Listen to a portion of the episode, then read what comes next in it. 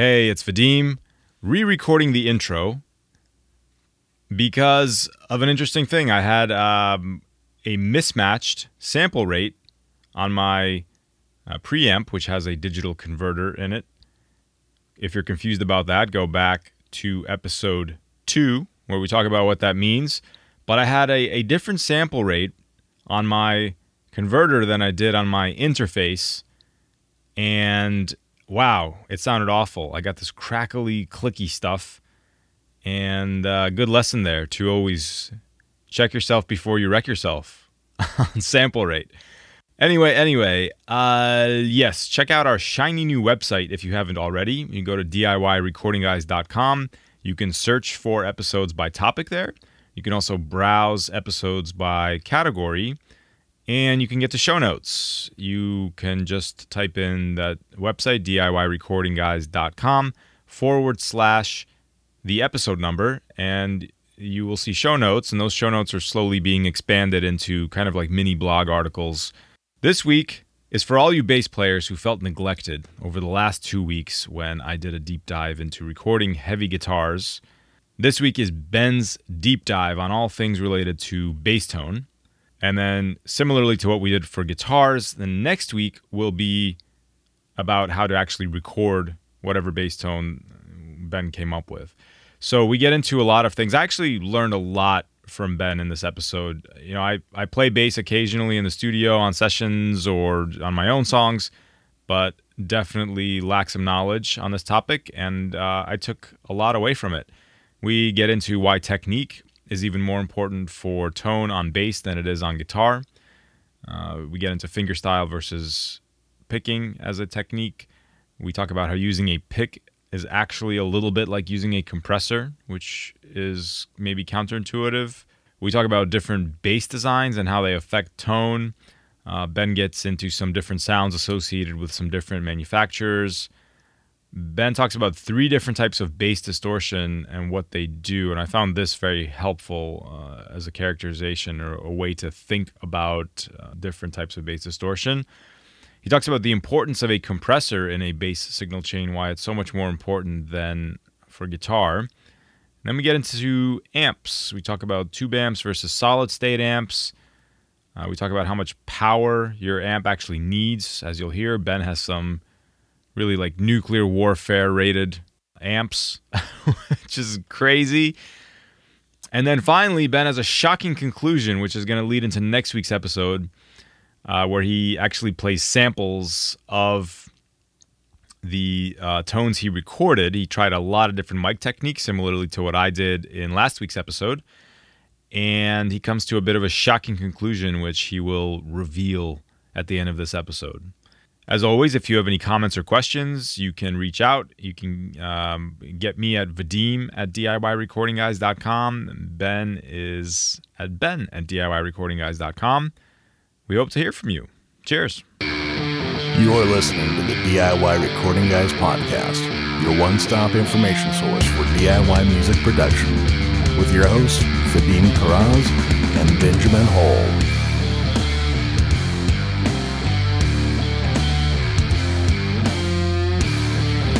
Okay, welcome again to another episode of the DIY Recording Guys. As always, I'm your host, Benjamin Hall from Dreamlot Studio. And I'm Vadim from Calm Frog Recording. Been a while, Ben. I feel like I, it's been a while since I've seen your shining face. It, dude, it's been forever. So weird. I don't know what happened. The hurricane, the pandemic. Uh, yeah. a whole slew of things tripping us up. a lot of things. I went out to see the in-laws recently. That was the, the Oh, that's right. thing. Yeah. Yeah, I forgot about that. Yeah. It's like a like a mini vacation. You guys actually flew out there, right? Yeah.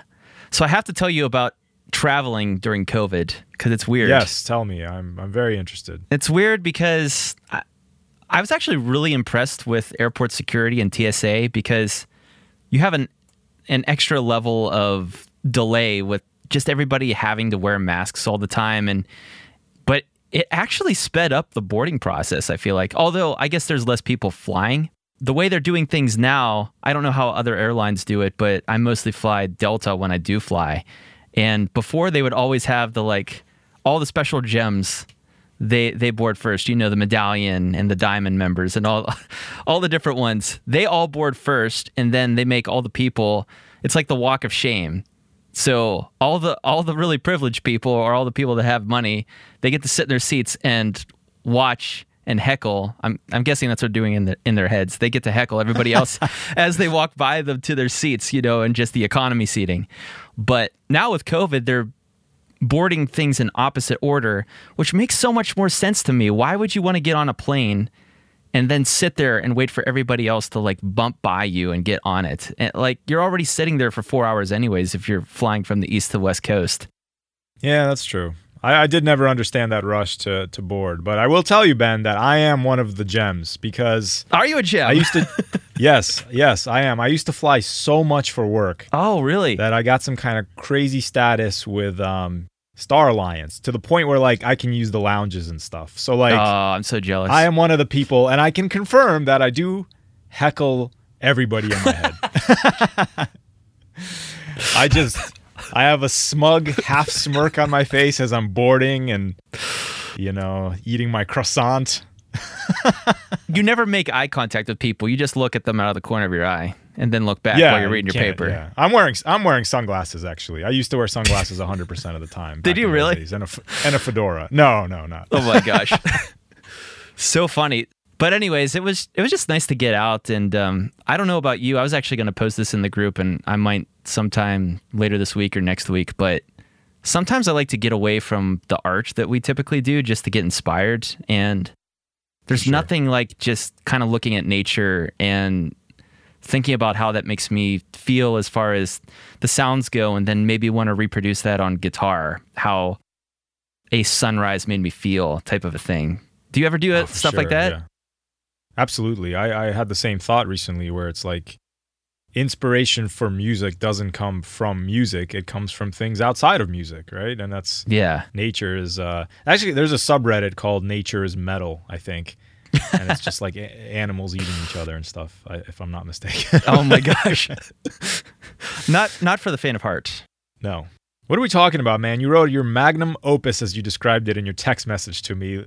What's it about so we're going to be like we did back in way, way back in episode 13, uh, where we did a guitar tone deep dive. We're going to do the bass version of that. And I guess in my head, I thought this is just going to be a little tag on top of what we've already talked about with guitar, because, you know, what is bass but a guitar with two less strings, really? So, oh my God, I never thought I'd never thought I'd hear the day. right? I mean, that's the that's the like criticism that guitar no. players give like bass players all the time. But you know, like all in good fun. Okay, okay, okay, but, okay. Uh, what I came back with was like a f- five pages worth of single spaced notes, all on dialing, in, all on dialing in bass tone, and there's a lot to be said. You know, uh, like a guitar, it's very similar in its functionality and and kind of the way that it works, and even how you dial in tone, but um, there's also some very unique and different things that uh, you're trying to get out of a bass guitar, uh, especially in the context of a mix or in a song that's different as opposed to getting and dialing in your guitar tone. So I just wanted to talk about that. I love your notes on this. I, I can't wait to get into it. But before we even do that, maybe explain, as I know we had a question in our Facebook group today when we were just uh, uh, chatting about this with people there was a question that came up about you know what is what do we even mean when we say dialing in tone? So maybe talk about that concept a little bit. That's a great question by the way because sometimes i get so caught up in the jargon that i forget I know, that me too me too. Yeah i forget that that might be foreign to some people but like the person who commented said you know is are we talking about turning knobs?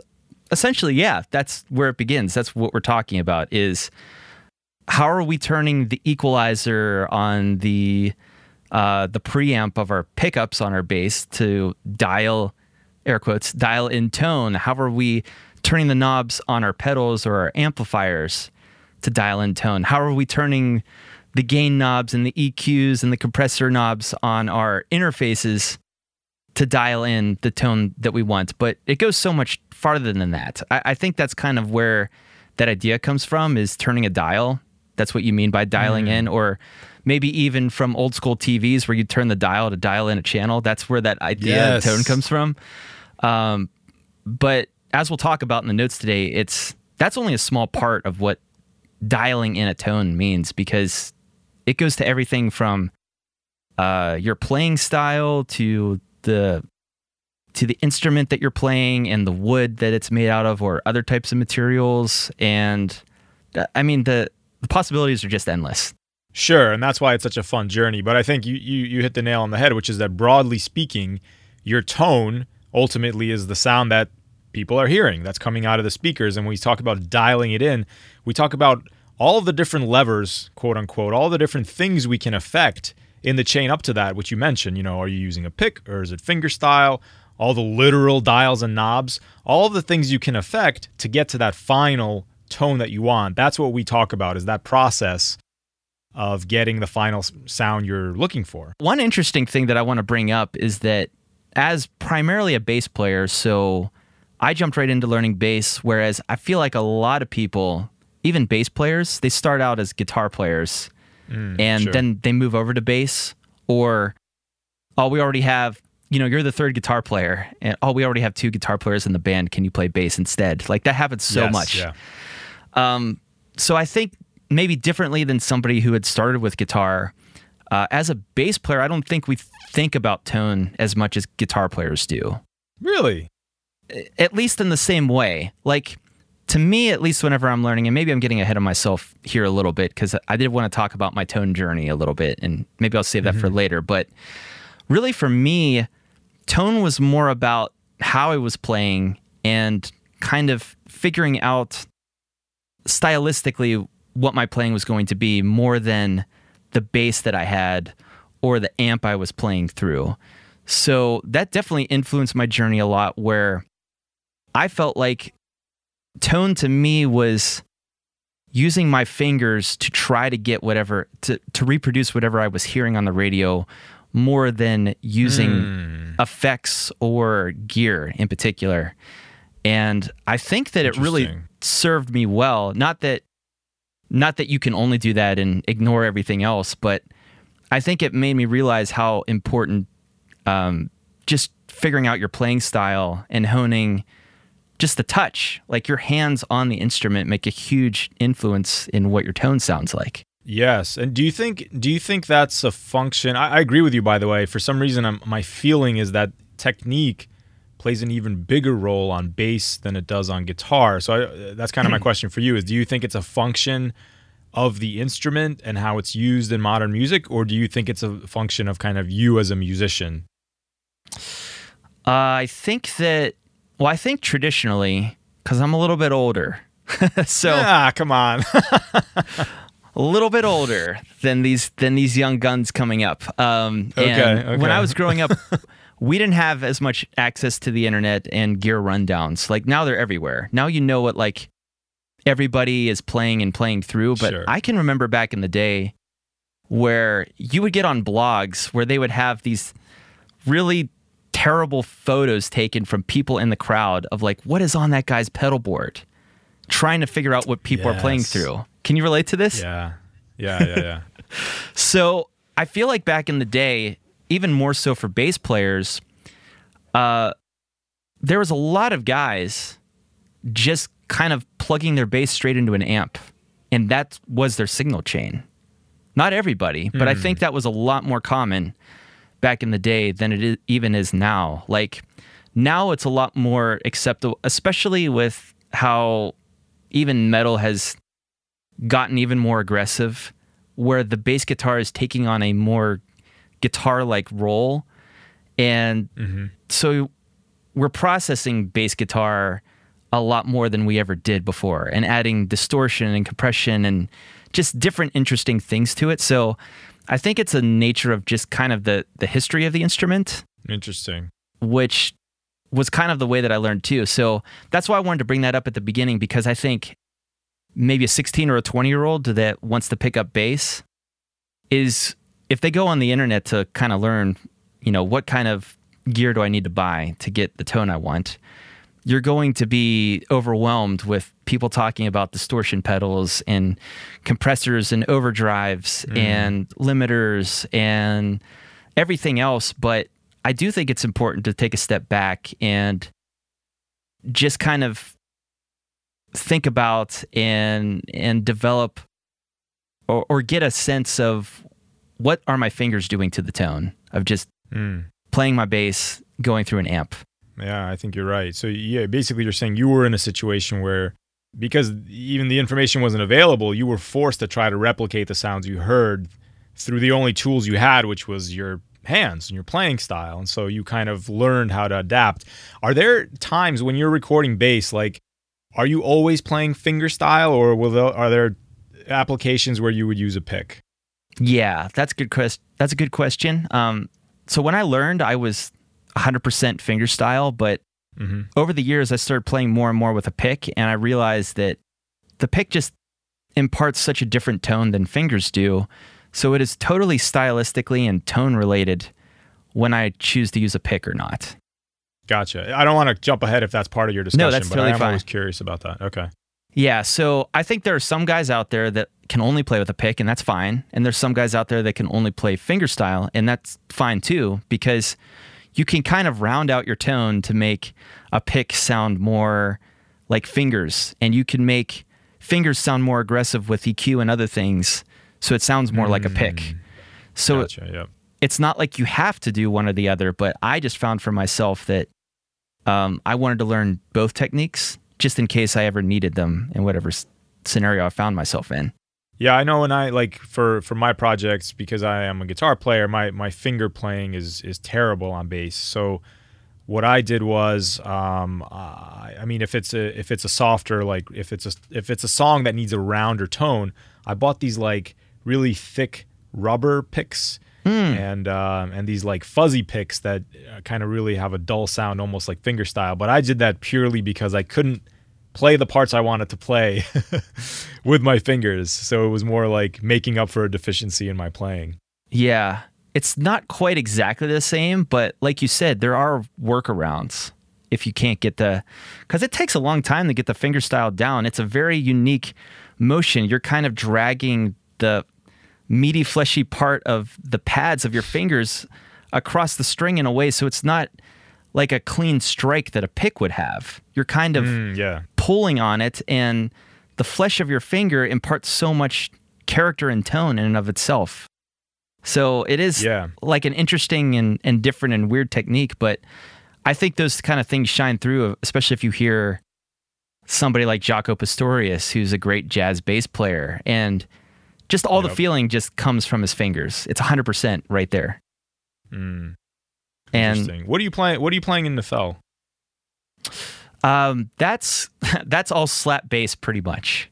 Slap Okay. bass and fin- and finger style, just from the nature of what it is. I've tried to. There are a couple lines in there that would make sense to do with a pick, just because they're so fast. But um, to switch from slap to pick style and then back again, it just kind of doesn't make too much Yeah. sense. Yeah, Yeah, good question though. Okay. Cool. All right, man. Well, where do you want to start with this? With Yeah, this so- beast.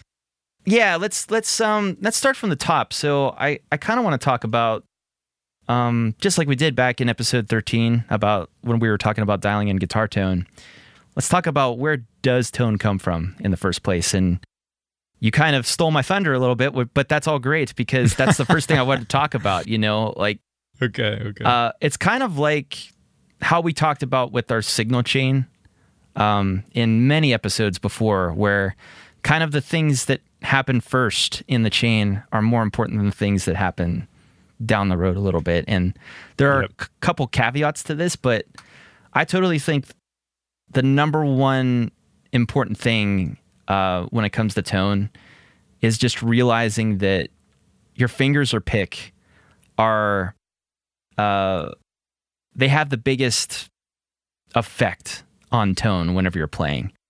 Because even as a bass player or a guitar player, just playing more aggressively outputs more volume so you can overdrive your tone just in that way. It has a huge effect. sure. Yeah, so it's it's a big deal. Um, we talked about fingerstyle a lot, so let's talk about picks a little bit more. Um, the the gauge of the pick actually affects the tone a lot. Um, I prefer medium to heavy gauge. Uh, I just don't like things that are too heavy on bass because I kind of like how Nolly talks about the lighter picks can kind of give you a natural compression. Yeah, I love that. So what that is is um, yeah, when you when you're picking hard with a pick that's quote unquote lighter, which I'll I'll ask you about that in a minute. But basically because the pick has some like springiness to it, it actually kind of acts like a compressor because it uh, if you're picking really hard, the pick will give the same amount each time, and it helps you control your dynamics a bit. So I wanted to ask you this question because I know I had heard the same. I had heard Nolly say the same thing, and I remember you telling me that when he's talking about a quote unquote light pick, it's still pretty freaking heavy. So give us an idea here, like because uh, you know I'm familiar with people maybe familiar with guitar picks, medium heavy guitar picks. How do the the pick gauge for bass differ? Are, are bass gauges heavier to begin with than guitar pick gauges? Um, there's I don't think there's too many companies out there making like bass picks. So okay, I think they're kind of the same all around. Like you won't see like bass gauges or whatnot. okay, just, so like what do you consider like a heavy gauge for or like a medium heavy gauge for bass that you would use? Um, medium heavy would probably be like a a 0.8 or a 0.9 millimeter. Okay, so about the same as a guitar, yeah. Yeah, I, I think that kind of what I prefer to play is a 0.7 so it get, has enough give, but if you go any lighter than that, you're going to break a lot of picks. I'm looking at. I use uh, actually I use a .86 for guitar. That's nice. You know what's funny? If if I'm heavy, playing yeah. if I'm playing leads on guitar, I use a heavier. Pick. I like to use a heavier pick than I do on bass, and I think that's kind of More common. control, right? More control, and when you want to really hit a note, it's immediate. Y- You know what I mean? And you don't need that as much on bass. Like I used to think that uh, when I first was playing or learning pick style on bass, I thought, oh, I need to just go as heavy as I possibly can so that the pick isn't weak, but or flimsy or whatever. But I realized it's it's all really about control, and I just didn't have control of my technique yet. So after learning like kind of how playing with a pick feels, I kind of preferred to back off the gauge a little bit. So Interesting. yeah, it, really, it doesn't matter. It's just whatever feels good to you. Um, but it does change. It does change the tone of the bass itself. You know, based on what your um what your gauge is. What what I like to do on guitar actually is uh, I did I did this recently is um, when I'm done when, when you're trying to talk about this whole process when you get to the end and you're kind of happy with the tone you have, then it's a cool idea to like try a bunch of different picks and see what the subtle differences are. And I've even done this. I did this. I don't know if it makes a difference or not, but I've used like one pick gauge to track like the right channel guitars and then a different pick gauge to track the left channel. Huh. Yeah, just just to see what that would do. Um, but yeah, anyway, go, go on. No, that's interesting. A little though. aside, Yeah, that's an interesting idea, though. I like that. just to get like a little difference between the two sides, you know. Yeah, yeah. So this is the same with. Um, I don't know. I've never really thought about this when it comes to guitar because I kind of just always strike my guitar strings in the same position. But on bass, I'll vary where I'm plucking the strings in relation to the pickup. Uh, like if I want a more warm or rounded tone, I'll pluck closer to where the neck connects to the body of the guitar because it's warmer up there. And if I want something that's maybe more thin sounding um, or funky, I'll play a lot closer to the bridge. So the location of where you're striking the string makes a big difference too. Wow. Okay. I don't know if you have you do guitar players think about that or do you pretty much want to play right over top of where the pickups are? I mean, I definitely can. I, I know what you're saying because if you pick really close to the bridge, you do get like a really crystally kind of thin, bright sound. I'm not a good enough guitar player to like care about those subtleties, but I don't want to speak for all guitar players because I'm sure there are some out there that think about it, especially on acoustic instruments. I could see that, you know. Yeah, yeah, for sure. Just something to keep in mind. Um, okay, Yeah. so that's the first thing. So let's talk about the second thing where tone comes from. And this is a really huge deal for me personally as a player because, so talking about a little bit my tone journey, I started out as a drummer first, and then I picked up bass because I thought it would make my drumming better by learning a second instrument. Hmm. Um, but by going in that order, I definitely still feel like I play bass like a drummer would play bass. And so from uh, from the very beginning when I was learning, part of my learning process was either being influenced by or just trying to figure out intervals. So bass lines as far as uh, intervals from the root notes, like what could I play that would um, that would sound good as a riff, I guess, in in the context of if there's a repeating chord progression, what intervals can I play around and sound cool? Um, but not Right. only just the intervals, but also the rhythms were a big deal to me as well. And I feel like that plays a big deal into this idea of tone too. Like it's not just the sound of the instrument, but there's a lot of bass players out there that I could instantly tell you who the bass player is, even if they were on a completely foreign rig or like a toy guitar, just based on the Mm. riffs that they're playing. Okay.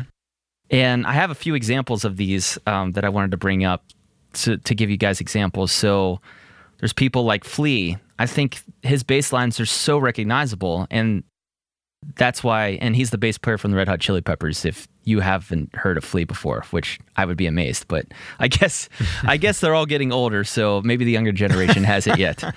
Um, but I think the reason why he keeps showing up on the list of best bass players, I don't think it's because he's actually the best, but I think that he plays very unique intervals and rhythms.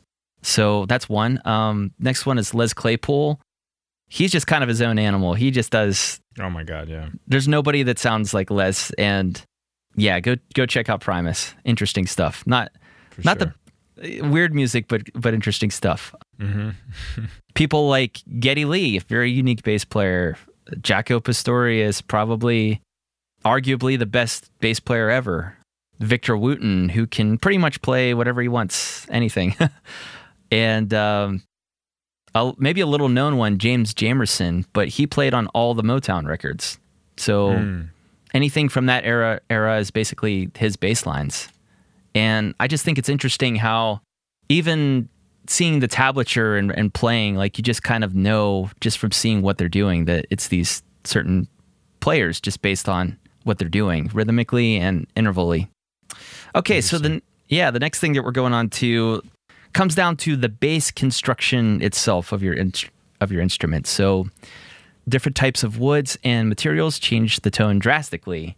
Now, I'm not a wood buff whenever it comes to knowing what all basses are made out of, but I know that the denser the wood, the more sustained and the darker the tone that you typically get.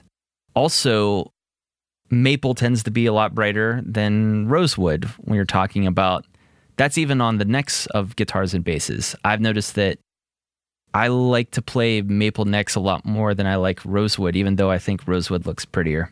What else? An interesting thing too is you can decide if you want a bolt on neck or a neck through design.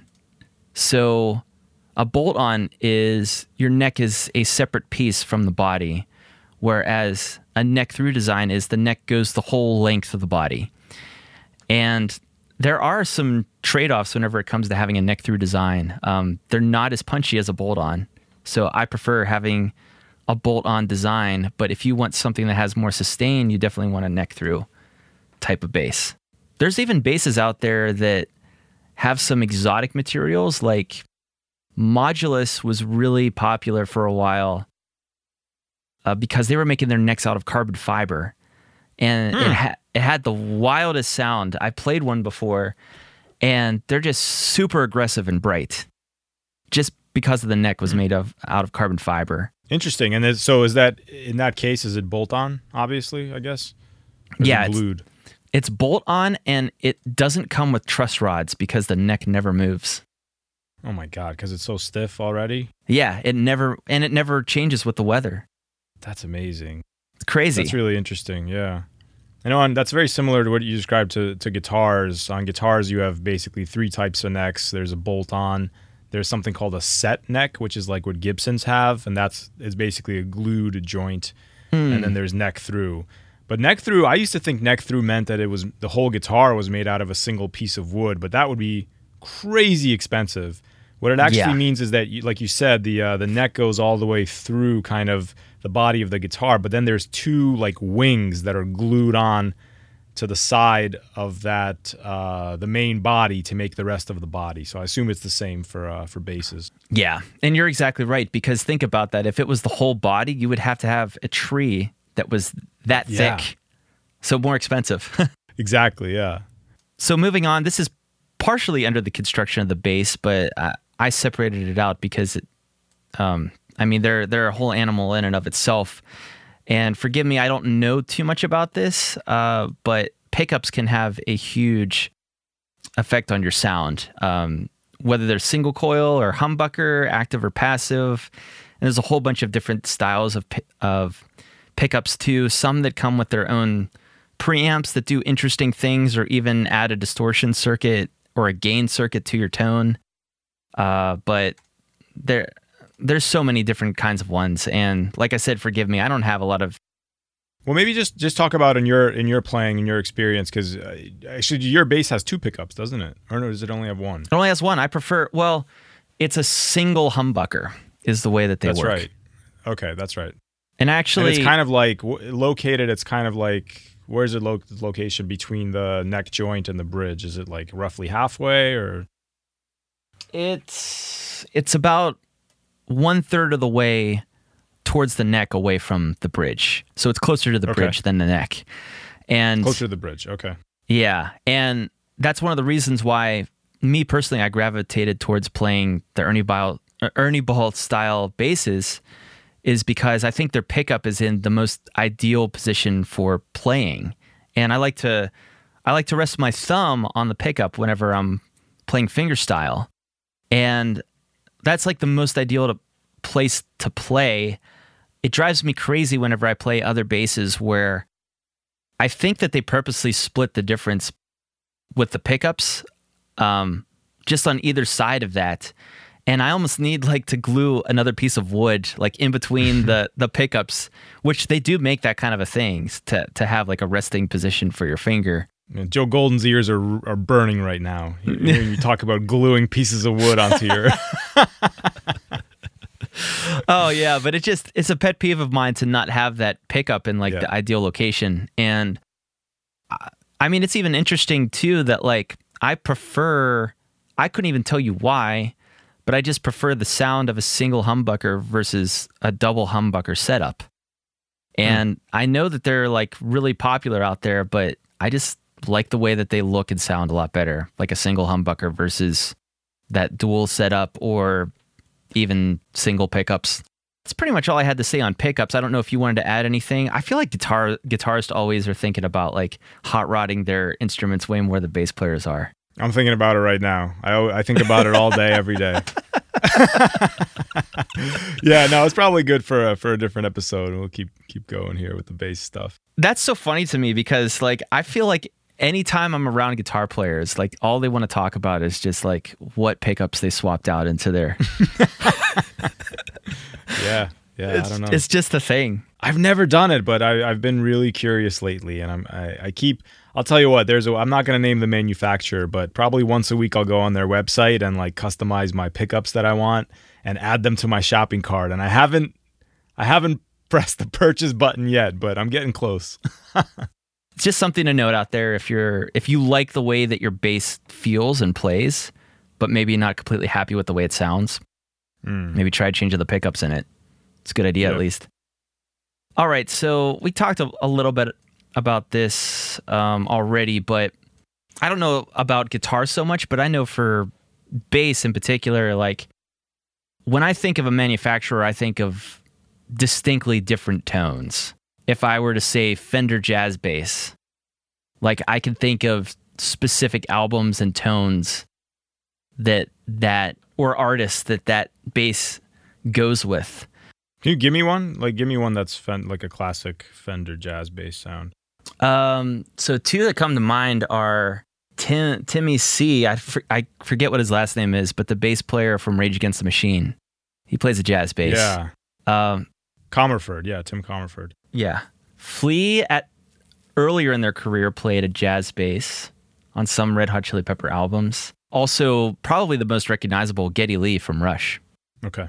Yeah. So there's that. Also another Fender. So we have a Fender P bass. I just think of all the pop punk records I've ever heard. It's Hmm. pretty much P bass straight across the board. Um, but going on from there, uh, we've got Ernie Ball Stingray, like what I play. I would say that tone is pretty much like full spectrum, maybe a little bit brighter on top, like maybe a little bit scooped. So nice low end and nice high end with a little bit of scoop mid range. Warwick Warwick basses are really interesting to me because they have just a very distinctive woody, like subby deep tone to them. So you've got P-Nut from 311. He plays a Warwick. Uh, the early Incubus albums, their original bass player, he had a Warwick. Hmm. Uh, the bass player from POD, he plays a Warwick, and they all sound the same. They have that tone to them. It's just like, it sounds like he's beating on like a big log. That's the only way I can describe it. it just has that tone to it. Um, and then maybe for more modern day guys, um, Dingwall basses, I see them all over the place now, but those are like the new hot rod bass guitars made popular by probably Nolly and Periphery. I, I've heard Nolly describe that as like the bass that was made for like a modern metal sound. It was it's kind of I guess that's that was his feeling on it anyway, and I think yeah, that's the bass he chose to to use for all the periphery stuff. Yeah, yeah. So I mean, I see them out there. I haven't played one, but I mean, just from hearing records and stuff, they sound awesome. So, Mm. um, but it's just interesting how I I'm gonna Pro- look up a picture right now. I want to see what they look like. Oh, they look amazing. They look like all of these old basses. So that's one interesting thing. Like the bass guitar, like all these designs are back from like the 60s and 70s, or maybe even earlier. But like Mm. bands are playing them back then, and I feel like all of them kind of look like classic cars or muscle cars, and then the Dingwall just looks like Oh my god, they look awesome. the sexiest. I, they look like the sexiest, like new age slick Tesla sports car. You know what I mean? yeah, they look awesome. Yeah. So moving on from there, uh, strings obviously pay or play a big role in the tone of your instrument as well, and you can get traditional nickel plated or maybe more fancier ones like steel or a higher percentage of chrome in your steel, which is what I prefer. They're also the most expensive, but they sound the best and the brightest. Um, I think a pack of five string Ernie Ball Slinky Cobalts are like fifty dollars. They're very Wow. expensive, but they sound amazing. So if you think about it, though, if you're recording an EP or a record, I totally because that's forever. I totally would spend fifty dollars to get a nice pair of strings to record with. Sure. I wouldn't play shows with them, but I would, you know, record with them. Yeah. And string gauge plays a big role in your tone as well. I prefer the lightest gauges possible, but still with enough tension that they don't feel like rubber bands. You get more mid range and high end tone out of thinner strings. I think that's kind of what I'm going for because I don't want just subby round bottom end Hmm. because I don't, I don't feel like it's hard to get low end from a bass. It's harder to get the articulation in your bass tone. So that's kind of why I prefer the the thinner gauges. But definitely another thing to keep in mind with that too is whatever gauge you decide to uh, to go with is going to um, it's going to be related to how heavy that you play. Now I'm like a really I'm really heavy handed whenever I play like I'm hitting the strings so hard, um, probably harder than I should. But if you're if you have a really light touch, you can get away with thinner gauges than if you're really heavy handed. Okay, moving on. So the next phase in our chain of bass tone is pedals. Yes, I guess we'll go with pedals here. So there's a lot of different options. Maybe I should have put pedals later in the chain. Even though they're next in the chain, they're probably not as important as the amp, but we'll just talk about pedals for now and then uh, we'll finish up with amps and stuff like that. So I would say if you've never tried using a compression pedal before, on bass, I would recommend going out there and and trying it um, because I think that compression on guitars is like optional and maybe something cool you could play around with. But I would argue that with bass, it's almost a necessity. And the reason is is that because a lot of times bass has way less, if no distortion on it. The um, the dynamic range of the instrument is very large. It's very huge. So playing into a compress a compressor is just going to help to smooth out your tone a lot more before it hits the rest of the pedals in your chain or it goes to your amp. I think it just helps things in general. And you're that compressor. You're. It's not like a. There's no tone splitting going on there. The whole signal is going through that compressor, right? Yep, that's exactly right. Okay. So that is that the first pedal in your chain typically. Yep, first pedal in my chain is the compressor, and it just kind of evens everything else out. Because if you think about it, if I play a really heavy note or I get excited and I want to play a note really loud, on bass, that's going to have a huge volume difference. And if I'm going into, you know, even to my amp, but into any kind of overdrive or distortion circuit, I'm going to be pumping, I'm going to be like boosting my volume going into that. So instead of that note maybe being louder, it's just going to have more distortion on it. So having a compressor just kind of helps to level things out a little bit better. It also helps with just kind of the smoothing out the low end. And I kind of had my own issues with this as like kind of a bass player playing in live bands because I wanted to be I wanted to be like Flea. So I wanted to play a lot of notes and be really fancy and whatever. And I noticed part of the problem was if I wasn't playing in the lower register or maybe I wasn't playing held out or a consistent bass line, I was moving around a lot or playing a lot of staccato notes that um, the low end would kind of just fluctuate around a lot, fall out mm-hmm. and just not be there. But if you have a compressor on and set that, re- um, if it has a release toggle on it and you set it to, you know, maybe not slow, but somewhere between medium and fast, it just kind of helps to hold on to the notes a little bit more. And then you get a more smooth low end to kind of sit under the rest of like the instruments mm. in hmm. the band. I think it helps a lot. Yeah, that that's I think that's huge. I, I know comp- uh, bass players I talk to always talk about that. They always talk about how crucial uh, that that compression is to their tone, and I never. I just, I mean, I believe them, but I never fully understood that because it's not quite like that for guitar, especially for distorted guitar, because you already have that amp distortion is already the most extreme compressor in the yeah. history of compression. So you don't really need to think about it as much. You don't want to reduce dynamics any more than that. yeah, yeah, it is true. Um, and that's why for the longest time I I never even knew about it or played through a compressor. But once I discovered it, I couldn't go back. And talk about your settings again one more time. Uh, in terms of like attack and release, what are you going for there? So attack, I want to be as the attack as slow as possible, which means I want more of that more of the initial signal to get through without the compressor turning on. And yeah. the reason I want that is because if I'm playing hard or I'm picking hard, I want that punchiness to get through. I don't want the compressor yeah, yeah, to like. So I want the attack to be slow and the release to be set somewhere between medium fast to medium. Okay. So it's kind of, and it depends on the tempo or the style of music that you're playing. Uh, but you want it to kind of grab and hold on to those notes so that when you stop playing, it's still kind of holding on to a little bit of that note that you you stopped with. Now we could get into a lot on overdrive and distortion and and all that kind of stuff. So I guess I'll just touch on it briefly. And this goes into my tone journey a little bit too. So the first time I ever messed around with overdrive or distortion was I saw an ad in a bass player magazine and Fieldy from Korn was repping his Fat Head Ibanez distortion pedal, and Fat was spelled P H A T. You know, Fat. Ah, yeah, course it was. Yes, way back in the day, and I was like, oh, that's the coolest thing ever. So. I bought it, and of course, in my cover band, I was playing it. I was playing it on every song. It didn't matter if it was "Brown Eyed Girl" or a Weezer song.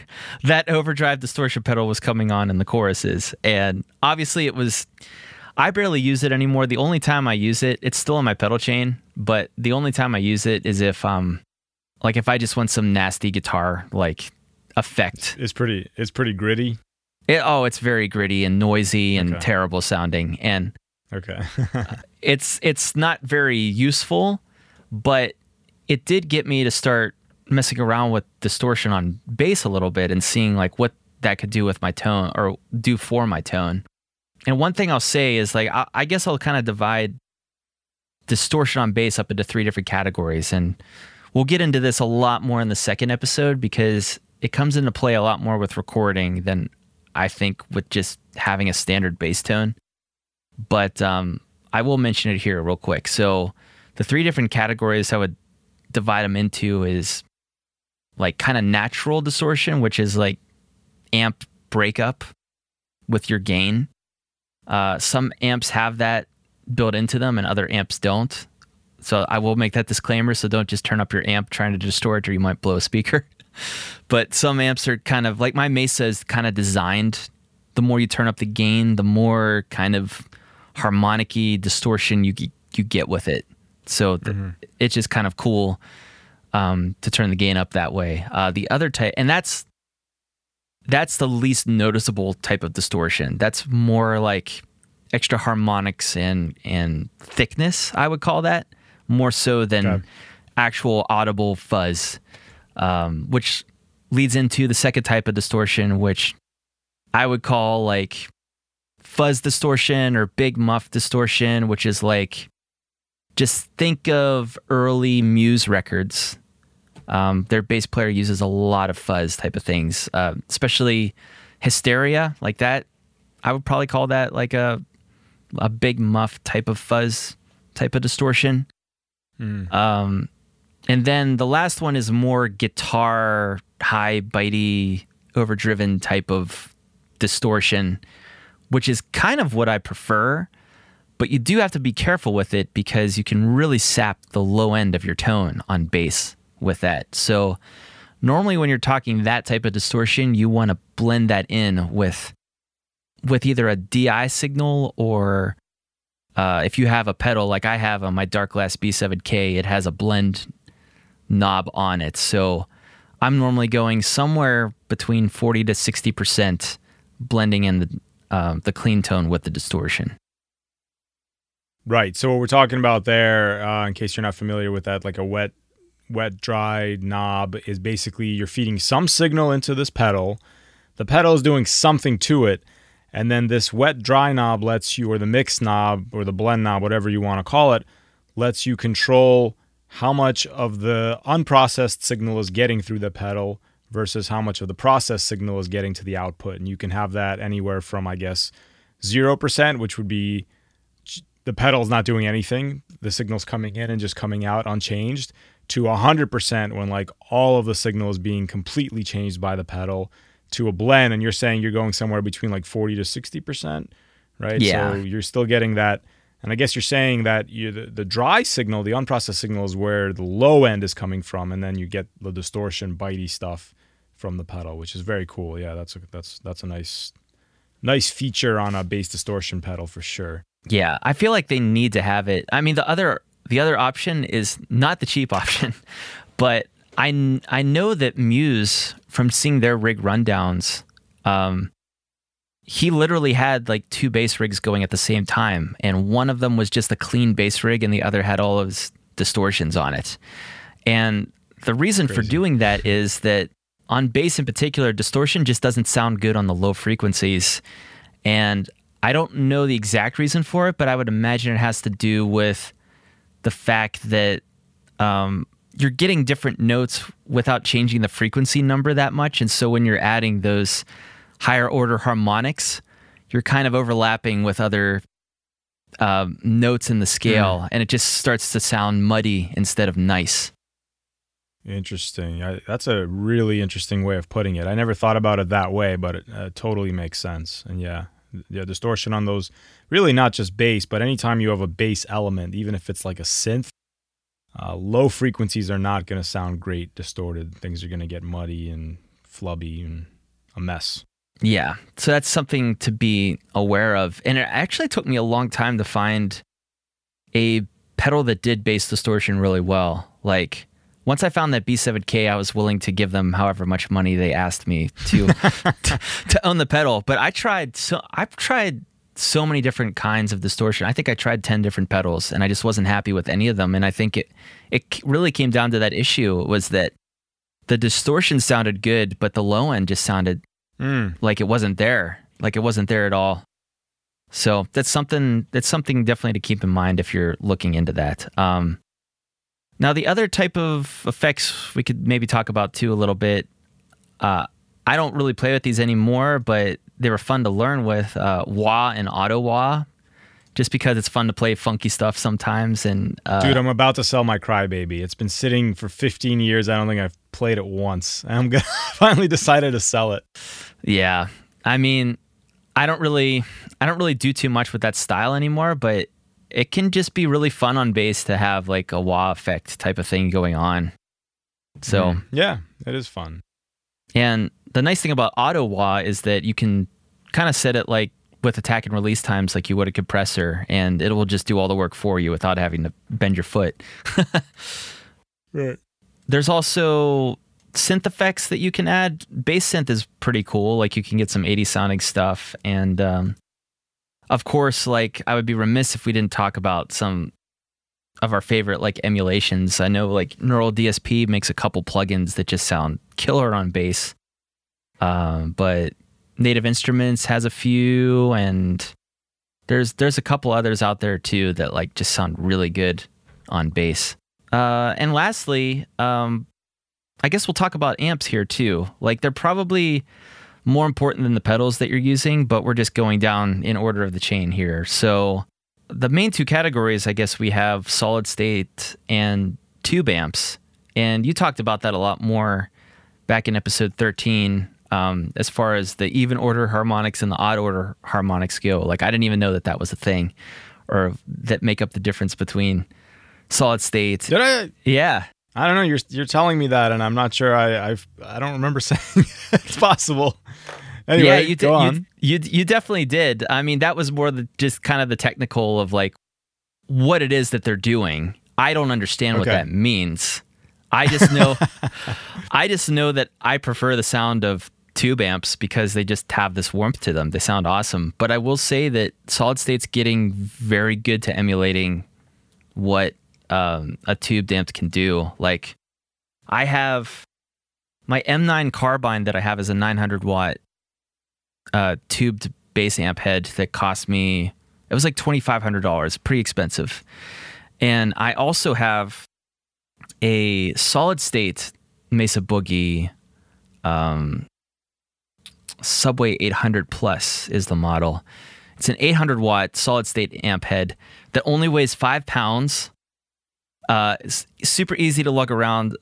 I think only cost me like 800 bucks, and it sounds like 95% as good. Really? It's really, really close. So Wow. I know for like for guitar amps, solid state amps sound great clean. Usually you can get really good clean tones out of them. The beef people have with them is like the distortion tends to be a little kind of brittle and harsh. It's kind of like the same beef people have with amp modeling, right? Like especially before amp modeling got as good as it is today. But yeah, tube amps give you a couple of nice characteristics. One is like it's kind of like the digital versus analog discussion where like with a tube amp you can feed the hotter the signal you're feeding into the amp the more it starts to break up and it's kind of a gradual breakup so you can get like like you were talking about a little Mm. bit of breakup and a little bit of warmth everything to like gnarly gritty breakup that sounds kind of really warm and organic whereas with solid state amps typically it's like on or off like you're either clean or you're distorted and the distortion can be a little harsh or brittle sometimes. So that's the beef people have with them. But like you said, I mean, they're first of all they're way lighter. yeah, Uh, second way of all, later. they're more more affordable, um, and also less maintenance. Like tubes maintenance. go bad, they blow out. You got to replace them. Yeah. So there's there's compelling reasons for both. Um, and, and I didn't realize that. Um, so is that is that solid state Mesa Boogie you have? Is that like intended to? Is that that's the intention of the design is to get close to like a tube sound than be more affordable? I don't think so. I think it's just to be affordable. But the nice thing with um, bass is that I'm really not looking for like a, a broken up bass tone coming from my amp. Like the way I'd normally dial in my tubed amp is You're going into a clean amp anyway, and you're getting Yeah. distortion from the from the Darkglass. Yeah. exactly. So Okay. I guess you could get away with solid solid state amps a lot more on That bass. makes sense. And we, we talked about that on the gain staging episode where like if you do want distortion, it's good to pick maybe one or maybe maximum two stages to get that distortion from. And so like on my guitar rig, which I did this on, you know, episode 32, uh, when you were on vacation, enjoying the the great outdoors, I found that with that setup that I wanted all of my distortion to come, or I, I would say I used two stages. I wanted most of my distortion to come from the power amp of the tube amp and a little bit from the preamp. And I didn't, and my signal going into the amp was completely clean and unboosted. Uh, and that's just a decision I made based on how my that amp sounded with my guitar. And you're saying you're kind of doing the opposite, where you're preferring to get your distortion from the pedal gain stage and then go into a clean amp, which is yeah another another way of doing it. Yeah, you know, and and I'm thinking out loud a little bit here too, but I think the reason it works like that better on bass is that bass distortion is kind of like stealing stealing a note from the guitar player's like handbook. Like whoever made that whoever made that Darkglass pedal was innovative and brilliant. They were like, okay, so all of these albums, we get this gritty bass tone by reamping, and we'll talk about this in the next episode, but we get this gritty bass overdrive from reamping our bass DI through a guitar amp and miking that up. But what if we could capture that in a pedal and emulate Hmm. Yes. that? And, and that's a great point because that's what you don't get with your amp. Like if you if you get distortion from your amp in your setup, you have no choice. There's no blend knob. You have no choice but to distort the whole bass frequency spectrum or spectrum. Uh, yeah, frequency spectrum. Whereas with the Darkglass, you get that option of still blending in the clean lows, and so that makes sense why you're doing it that way. Yeah, Yeah. So, yeah. cool. That's awesome. I never thought about it that way, but that actually that makes a ton of sense to me. I was always wondering how, because I know from a mixing standpoint, from mixing a lot of heavy bass, exactly like you said, there's like that reamp component to it, and I was always wondering how people did that in live setup. So uh, good. I learned a lot. awesome. Awesome. So, I only have a couple more notes here. Um, Cool.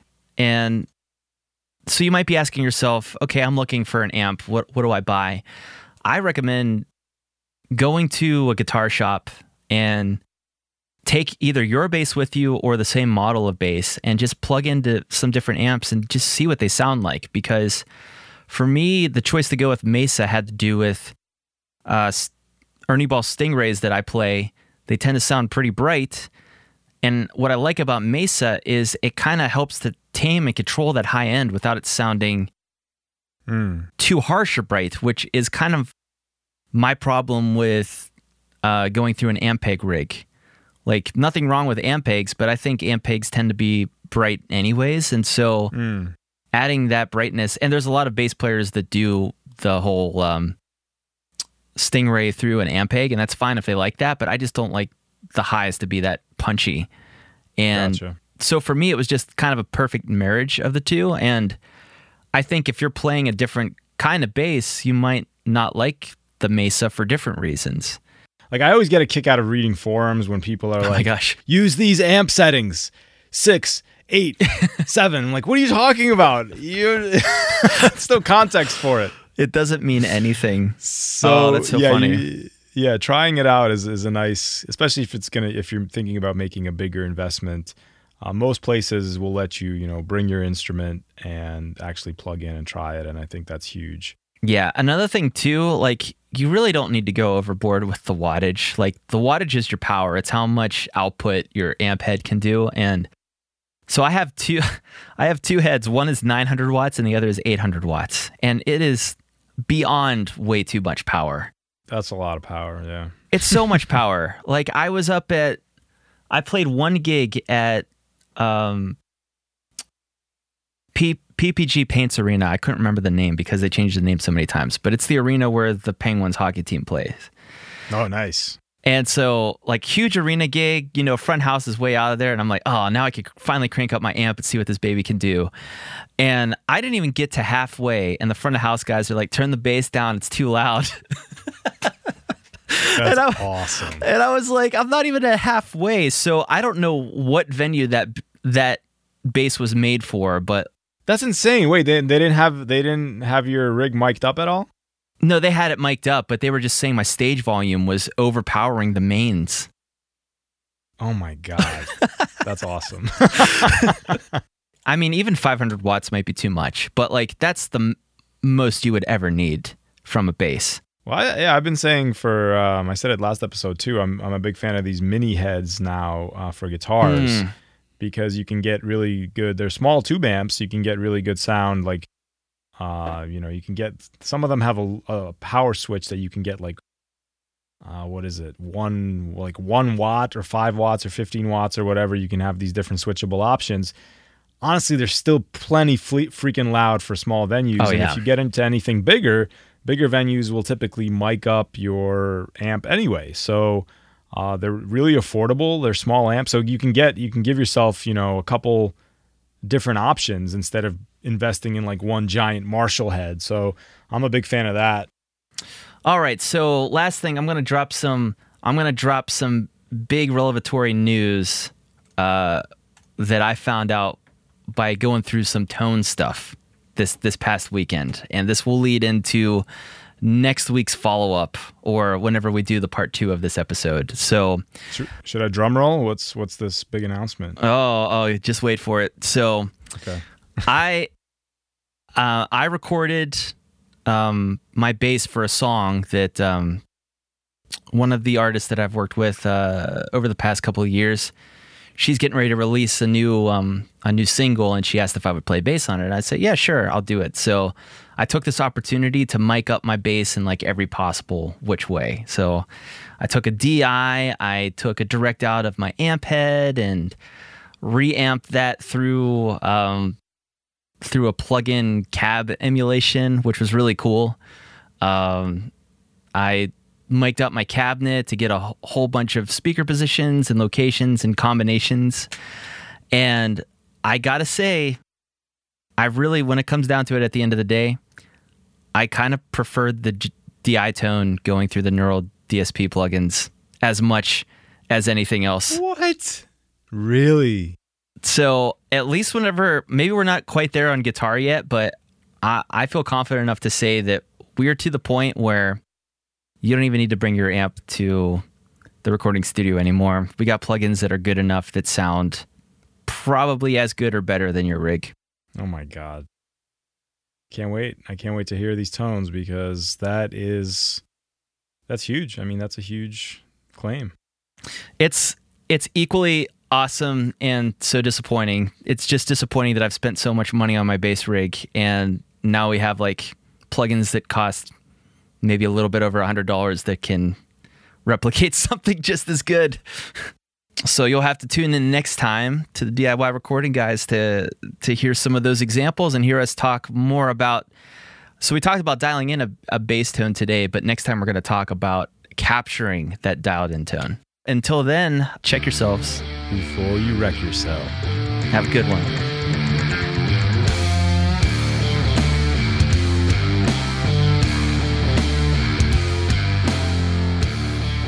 If you're enjoying the podcast, take a minute to leave a rating wherever you like to listen to it, or share it with your friends on social media.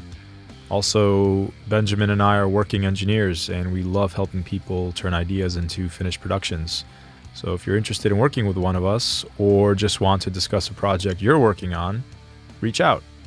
You can find my work at calmfrogrecording.com, get me on Instagram at calmfrogrecording, or shoot me an email, vk at calmfrogrecording.com. And you can check Benjamin's work out at dreamloudstudio.com. Hit him up on Instagram at dreamloudstudio or by email, ben at dreamloudstudio.com. And finally, join our Facebook group to engage with a whole group of friendly, like minded people who are interested in DIY recording. Just search for DIY Recording Guys on Facebook. Thank you so much for listening and for your continued support. I'll see you next week.